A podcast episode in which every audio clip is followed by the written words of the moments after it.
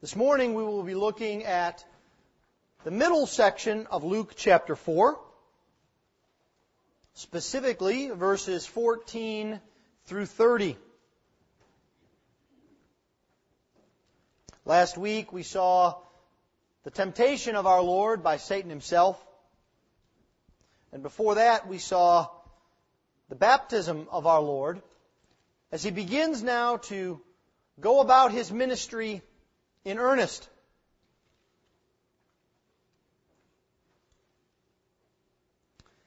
If you would please give attention to the reading of God's holy word. The word of the Lord is completely without error. The word of the Lord is completely sufficient. And the word of the Lord is completely authoritative. Luke chapter 4, beginning at verse 14. And Jesus returned in the power of the Spirit to Galilee. And a report about him went out throughout all the surrounding country. And he taught in their synagogues, being glorified by all. And he came to Nazareth, where he had been brought up. And, as was his custom, he went to the synagogue on the Sabbath day, and he stood up to read. And the scroll of the prophet Isaiah was given to him. He unrolled the scroll and found the place where it was written. The Spirit of the Lord is upon me because he has anointed me to proclaim good news to the poor. He has sent me to proclaim liberty to the captives and recovering of sight to the blind, to set at liberty those who are oppressed, to proclaim the year of the Lord's favor. And he rolled up the scroll and gave it back to the attendant and sat down. And the eyes of all in the synagogue were fixed on him. And he began to say to them, Today, this scripture has been fulfilled in your hearing. And all spoke well of him and marveled at the gracious words that were coming from his mouth. And they said, Is this not Joseph's son? And he said to them, Doubtless you will quote to me this proverb, Physician, heal yourself. What we have heard you did at Capernaum, do here in your hometown as well. And he said, Truly I say to you, no prophet is acceptable in his hometown. But in truth I tell you, there were many widows in Israel in the days of Elijah, when the heavens were shut up three years and six months, and a great famine came all over the land. And Elijah was sent to none of them but only to Zarephath in the land of Zidon to a woman who was a widow. And there were many lepers in Israel at the time of the prophet Elisha, and none of them was cleansed, but only Naaman, the Syrian. When they heard these things, all in the synagogue were filled with wrath and they rose up and they drove him out of the town and brought him to the brow of the hill on which the town was built so that they could throw him off the cliff. But passing through their midst, he went away. Thus far the reading of God's holy word. Let's pray for his blessing upon it. Heavenly Father, we ask this morning that you would feed us from your word, that you would help us to see who you are, what the Lord Jesus Christ has done. This we ask in the name of our Savior, the Lord Jesus Christ. Amen.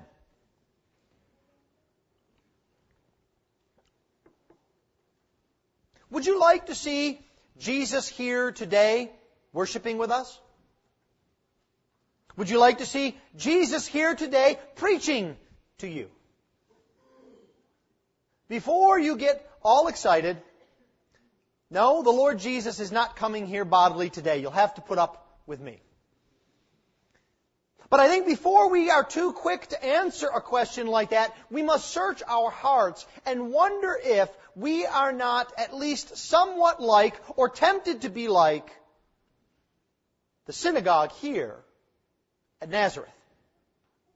You see, in the synagogue at Nazareth, there would have been good church people. They would have dressed just right. They would have had good moral convictions. They would have railed against the secular world that was attacking God and morality. They would have wanted new laws to be passed. And yes, they would have argued vigorously for secession. They did not want to be a part of the Roman Empire. They were good, church-going folk. But Jesus comes into their midst and Luke puts this story, this incident, at the very front of Jesus' ministry. From the other Gospels, we actually know that the incident that comes a little later in chapter 4 in Capernaum comes before this. Luke even intimates that in the midst of our text. Why would Luke take things out of order? We know he's a man who is very orderly, very detailed. He is a well thoughtful historian. Well, he does it for a purpose because you see, if Jesus were to have a life passage, this would be it. It marks the tenor of his ministry, an uncompromised proclamation of the truth that challenges the people, and that even causes rejection of the Son of God. This is a bold and audacious text. And this morning, I would like us to see three things from it. First, there is an audacious claim that Jesus makes. He doesn't pull any punches at all, doesn't skirt around the edges. And then secondly, there is an audacious response from his congregation. And this is because thirdly, there is an audacious good news that is available for them and for you and me. An audacious claim, an audacious response, an audacious good news. Let's begin then by picking up the story as if we were sitting in that synagogue in Nazareth. And Jesus comes in. Local boy makes good, the Nazareth Post might say. Come to Sabbath services and hear the boy wonder Jesus. Hear about all the things that he has done and said. Jesus is coming now back to Galilee, a little small section of Palestine, the hinterlands, you will recall. It's not a famous place. It doesn't even have historical weight to it because after all, Galilee was located in the bad section of Israel. You remember when Israel was divided into two kingdoms, the northern and the southern kingdom? And some of the kings of the southern kingdom were good, but many were bad. But every king of the northern kingdom was bad. Guess where Galilee is? In the former northern kingdom. Galilee is a place that is not famous. It's not Jerusalem. It doesn't have an august history. But Jesus is brought back here intentionally. His ministry has begun. We have seen his baptism. We have seen him tempted by Satan himself. And now in the same purposeful way that the Spirit led him into the wilderness, the Spirit leads him, do you see, into Galilee. He came to Nazareth in the Spirit, Luke tells us. There is great purpose in Jesus' life. And I think sometimes as we listen to the stories about what Jesus did, we have in our minds an impression of Jesus just going from place to place to place, and because he's important, important things happen. But there is a sense here in which we must emulate the Lord Jesus Christ. It's not just that famous things happened to Jesus because he was there. Jesus purposefully did everything that he did. And as followers of the Lord Jesus Christ, that's the call upon your life. You are called to purposefully make and eat breakfast to the glory of God. Purposefully go to work and prepare reports and type emails for the glory of God purposefully study for tests and exams to the glory of God. Even purposefully tuck children into bed and pick up for the millionth time toys after them. There is purpose in the life of the follower of Jesus because there is purpose in Jesus' life. And he comes into Galilee and what we miss a bit here, because Luke summarizes it, is that there is what has been called the Galilean spring. That word spring just brings thoughts of encouragement and wonder to our minds, doesn't it? We think of flowers blooming. We think of the weather warming, the sun shining down. And that was what was happening in Galilee. He had gone into Galilee and reports had started to go out throughout all of Galilee about him. And this Greek word for report carries with it the connotation fame. Jesus was becoming famous in Galilee. People were noticing him. He had done miracles in the town of Capernaum. And he was well respected for his Bible teaching. We see that there in verse 15. He taught in their synagogues and was glorified by all. It is likely that his fame actually came more from his teaching and preaching than even from his miracles in the town of Capernaum. People knew who he was. People were excited to see him. But after all, to the people in Nazareth, wasn't Jesus just a bit of a regular guy? This is where he grew up, Luke tells us in verse 16. This is where he learned to walk, learned to drive animals, learned the trade, learned to be polite, learned to help others. And others observed him. Now, the Bible tells us that the Lord Jesus Christ not once sinned in thought, word, or deed. This tells us how often we look down on our young people. Here is someone who was the perfect teenager. I know many parents are wishing for that right now. There was nothing to complain about about Jesus. He was never rebellious, never talked out of turn, never shirked his duty, never was a failure to be compassionate or loving. And yet, even though everyone would have observed this and would have had no incident to say, well, you remember the time when Jesus did? Because he had never done anything wrong. And yet still when he comes, they say, yeah, this is a young guy. We know him. We've known him since he was this big. They look down on the youth. This is the way often it is in our own lives, isn't it?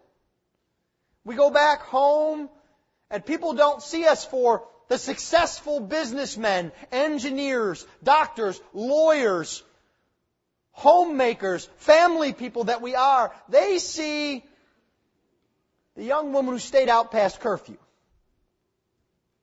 The young man who was too lazy to clean the garage. The young people who never did their homework on time. That's the image that people have of us. Jesus was just a regular guy, but he was a regular guy unlike any guy. He was without sin. And he made it his pattern, Luke tells us, to be in church. This is instructive for us.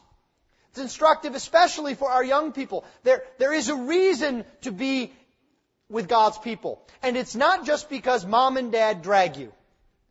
It's not just because if you don't go, there will be punishment to follow. No, it is because this is where you begin to build your own relationship with God. If it is a truism that your parents' belief in Jesus cannot save you, then how can your parents going to church introduce you to Jesus? You need to meet with him yourself. And so Jesus, Luke tells us, as was his custom, was found regularly in the synagogue. In that time's church. And the synagogue had developed out of Israel's captivity in Babylon. You see, what had happened was Israel's worship was centered around the temple, but in exile, there was no temple. There was no place to sacrifice, no place to worship. They had to develop another way to gather together to read the scriptures and to pray for repentance and restoration. And the synagogue then sprung up. Any town that had at least 10 men could have a synagogue. And its elements were very familiar to us. There would be singing. There would be a call to worship, which would be the Shema. Hear, O Israel, the Lord our God is one. And then there would be a series of 18 benedictions or prayers that would be recited by the people corporately. Not unlike our affirmation of faith, a corporate confession of sin. And then the scripture would be opened, or rather in those days, unrolled. And it would be read. And then it would be expounded upon. One main difference that we see in the text is, is that everyone stood for the reading of the scripture, including the reader, and then after it was read, the preacher sat down to teach. So when Jesus sits, it is not him being cheeky. It is not him being impertinent. It is the ordinary course of synagogue worship. And so what happens is, this day, the scroll is unrolled and Isaiah 61 is found. Now, Luke wants us to see these details. This incident occurs both in the Gospels of Matthew and of Mark, but in much less detail. Only Luke tells us the text that was read. Only Luke describes in vivid detail the reaction of the people. Only Luke gives us a portion of the sermon that Jesus gave. This is incredibly important to understanding the ministry of Jesus. And Jesus intentionally picks this text beforehand. Do not think that it was simply the text of the day.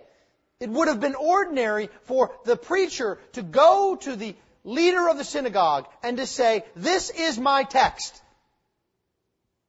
I'm going to speak from Isaiah 61 and Isaiah 58. Please mark the scroll there. And then the leader of the synagogue would bring him the text and he would read it. And it is clearly a messianic passage. The Spirit of the Lord is upon me. He has anointed me to proclaim good news to the poor, to set the captives free, to recover the sight of the blind, and to put at liberty the oppressed. Listen to the focus of this text. The Spirit of the Lord is upon me, Jesus says. He has anointed me. He has sent me. Emphasizing those pronouns.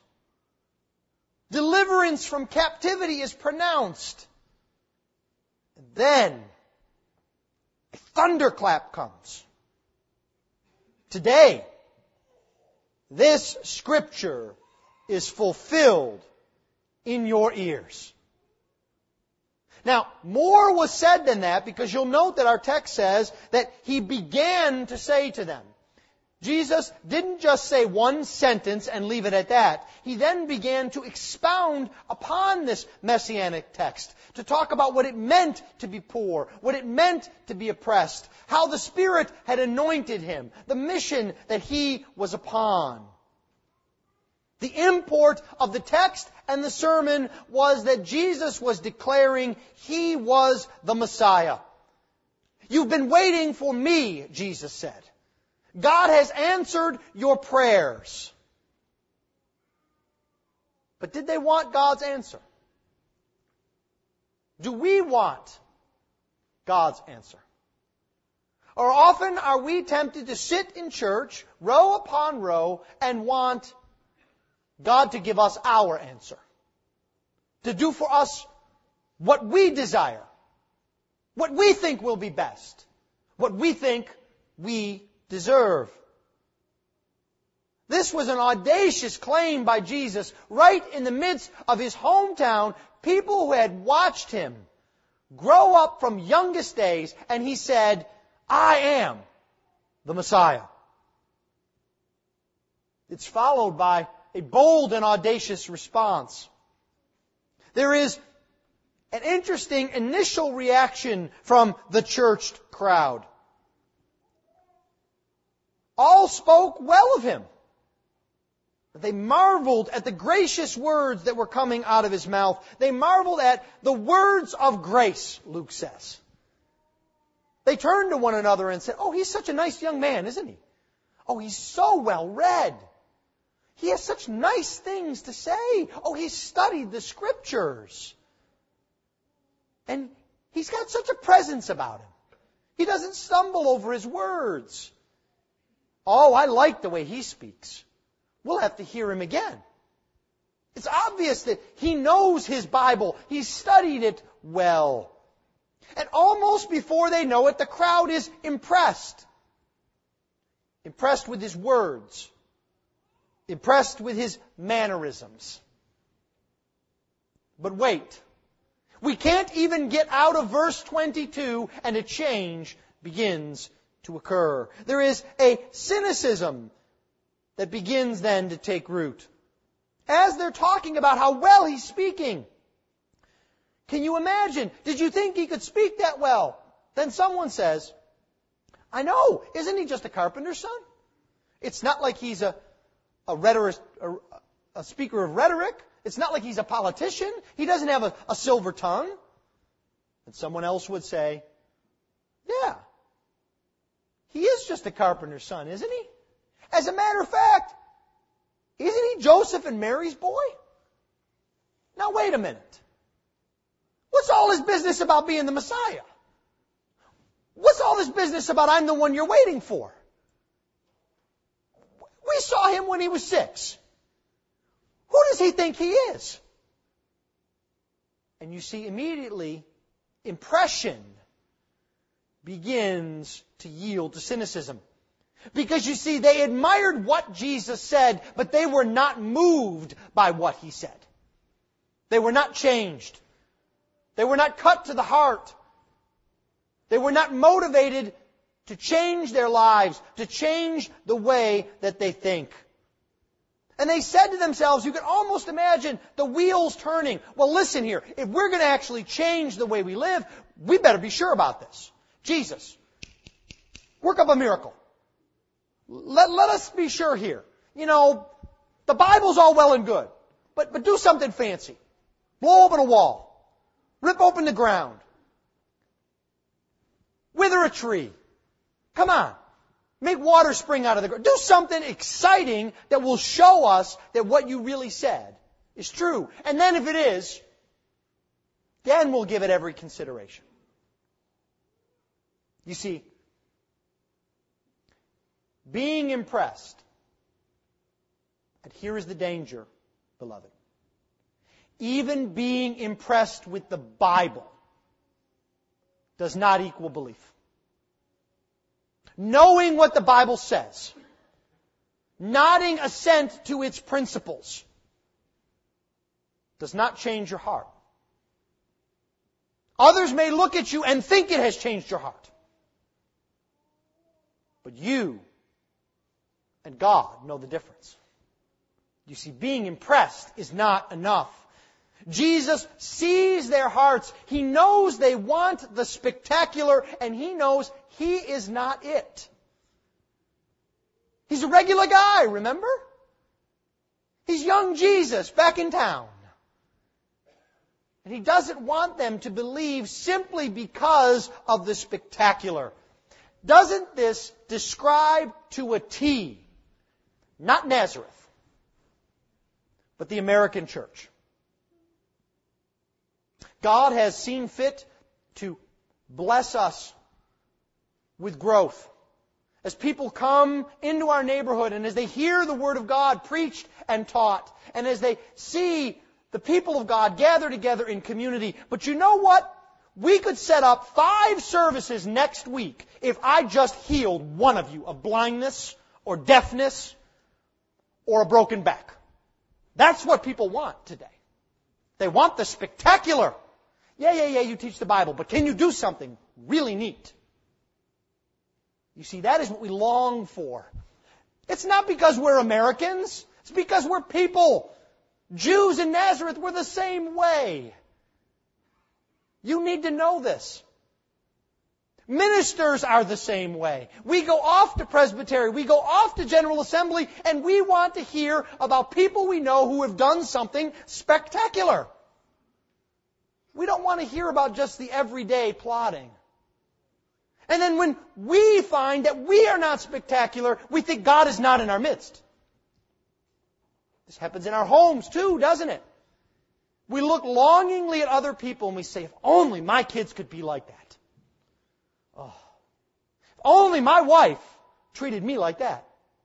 If only my husband loved me like that. And we lose sight of what God does in the everyday, in the love that is found in cooking, in cleaning, in going to work to bring home money, in helping, in serving. You see, we think somehow we're better than that.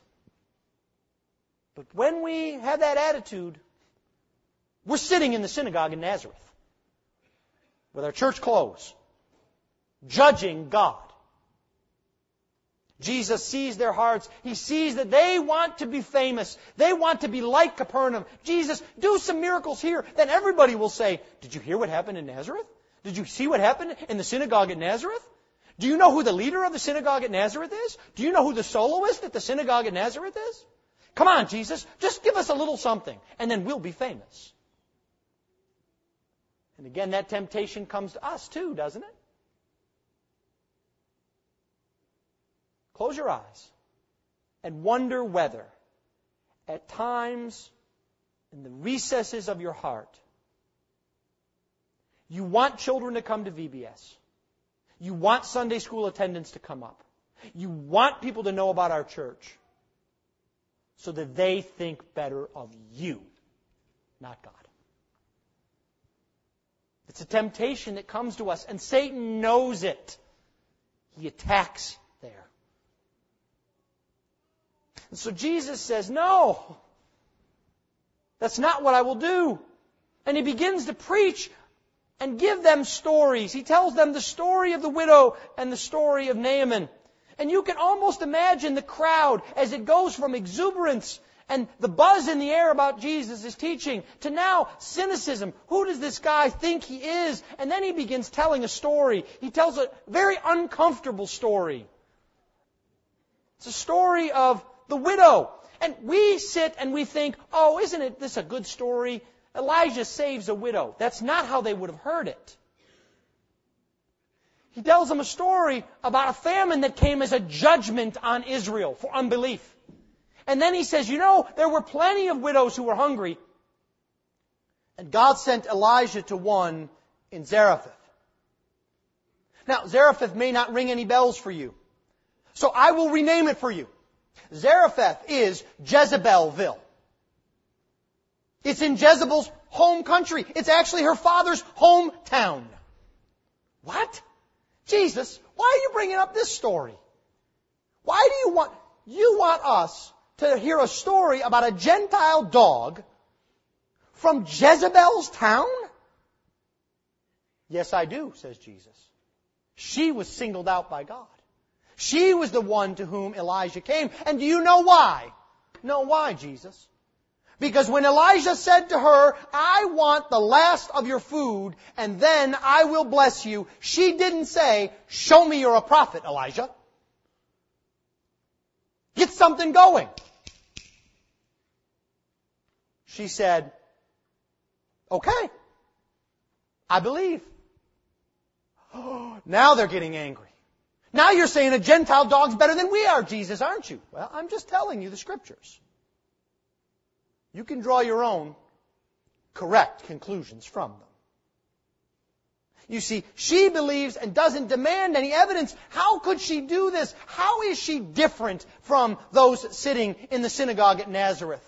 How is she different than you and me? She is different from us in the sense that she knew she had no resources. She knew she had nowhere to lean. She knew she had nowhere to fall back on. Like those in Nazareth did. They thought they didn't have to trust God. They'd done pretty well for themselves. They'd set themselves up pretty well. Materially, spiritually, they had a well run synagogue. But this woman had nothing. You can see them grumbling and getting angry. Jesus then goes to the next story. Well, let me tell you about someone else. Oh, yeah, get away from these Gentile women. Let me tell you about Naaman the Syrian. What? Now you're talking about a pagan general that attacked us. Well, yes, let me tell you about him. He's better than you too. Because you see, he came and he was told to do something ridiculous. He came and he was dirty with leprosy and he wanted to be clean and Elisha looked at him and he said, why don't you go wait around in that dirty mud puddle for seven times? And he was furious. He said, we've got better rivers than that. Why would I do something like that? Until someone said to him, Sir, you remember we went on this entire errand because a little girl in your house told us to? Maybe you should just believe and do.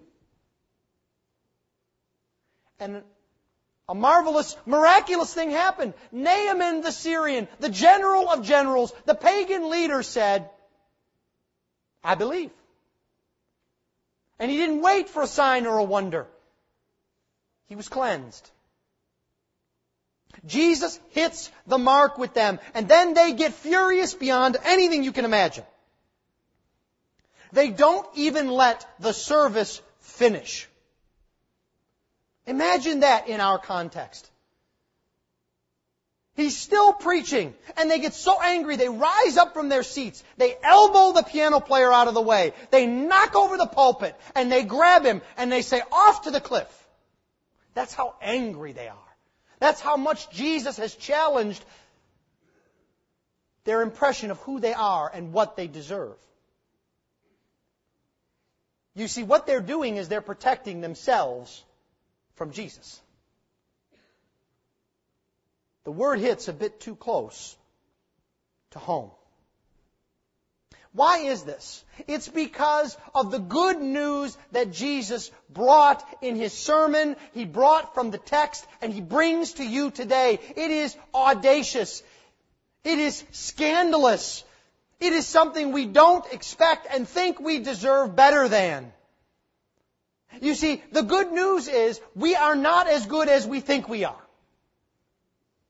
The good news is for us. Are you poor? I don't mean are you in debt, although you may be. I mean, are you tired? Are you poor in spirit? Are you able to see your need? Then Jesus is here for you. He has been anointed to bring you good news. To see that you are without hope except for the grace that comes in Christ Jesus. Are you captive? Jesus has come to set the captives free. And these are not just any old prisoners. The word here for captives actually means those who are caught by the spear. Those who are prisoners of war in the war against the devil. Are you in bondage today? Bondage to sin. Bondage to your pride. Bondage to your lust. Bondage to yourself then Jesus is here to set you free. But you must be particular about it. We don't talk about the prison system. We don't talk about thoughts of captivity. We say cell block 4. Cell 4B. If you're in captivity to sin, today, you must name it for yourself. You must get specific with your sin. You must name it, denounce it, and claim the blood of Christ for it. I'm harsh with people. No, you're not. You screamed at your neighbor. Repent of it. I'm not as loving to my wife as I should be. No, you're not. You forgot her birthday and were thoughtless. Repent of it. Get specific with your sin. And Jesus will specifically cover it. Jesus is here to give sight to the blind. You see, we walk around the world not seeing the way it should be and not seeing our need. And Jesus opens our eyes. You know the famous line from the famous hymn, Once I was blind. But what? Now I see. I see because Jesus has opened my eyes. Jesus is here to bring liberty to the oppressed. Those who are broken in pieces, the word means. Those who are shattered. Those who are beat down. Do you feel beat down by life? Do you feel oppressed by your job or by others or by your sin or by expectations? Jesus is here to set you free and give you real purpose of life. That's where true freedom is found. You see, Jesus is the one who has brought redemption. We are not as good as we think we are. That's good news. Because it tells us that we need a Savior. We can't muddle through life on our own. And the good news, the audacious good news that comes from Jesus is that the grace that Jesus brings is amazing. You see this at the end of this passage that Jesus reads. He is here to proclaim the year of the Lord's favor. God's grace has come, beloved. It's not something we wait for. It's not something you need to put on the shelf. It's not something you need to put a reminder in your phone. Get God's grace when I turn 18. Get God's grace when I retire. No. God's grace is here now. And it's interesting, Jesus actually leaves out a part of this verse. And I think he does it for us to tell us how amazing his grace is. You see, the original verse in Isaiah 61 2 says, He is here to proclaim the year of the Lord's favor and the day of vengeance of our God. And Jesus said, Today is the day of grace. It's not the day of vengeance. That day is coming, but it's not today. You don't need to worry about vengeance today. You need to worry about grace. You need to meet grace. You need to be prepared for that day of vengeance, to be found washed in the blood of the Lamb. And there's no need to play games. There was a whole circus maximus going on in the synagogue at Nazareth. There were those who were playing games of keeping up appearances, making sure that people saw them and thought they were better than they were. There were those who were in denial about who they were. Well, of course I'm better than I am. And then there was the well-known tactic, the game of blame shifting. Well, if so and so hadn't have been so mean and thoughtless to me years ago, maybe I would have turned out better.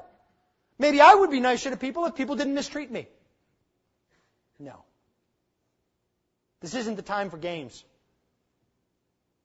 No matter how much you have been hurt, no matter how difficult your life has been, no matter how hopeless it is, Jesus is there to set you free, to declare the day of the Lord, the day of Jubilee, you see, Jesus is the answer. Not just for those out there who are obviously lost. No, for churchgoers like you and like me. He actually deals with sin. You don't have to cover it over anymore. You don't have to pretend it isn't there. You don't have to shift the blame on someone else. He deals with it. Once and for all, the scripture tells us. And all you need to do is believe. All you need to do is trust Him at His word. This is the one who has come. He has words of grace in his mouth, power in his arms, and love in his heart for his people. Will you believe Him today? Will you take the grace that comes from His lips and from His life? He is the Lord Jesus Christ. Let's pray.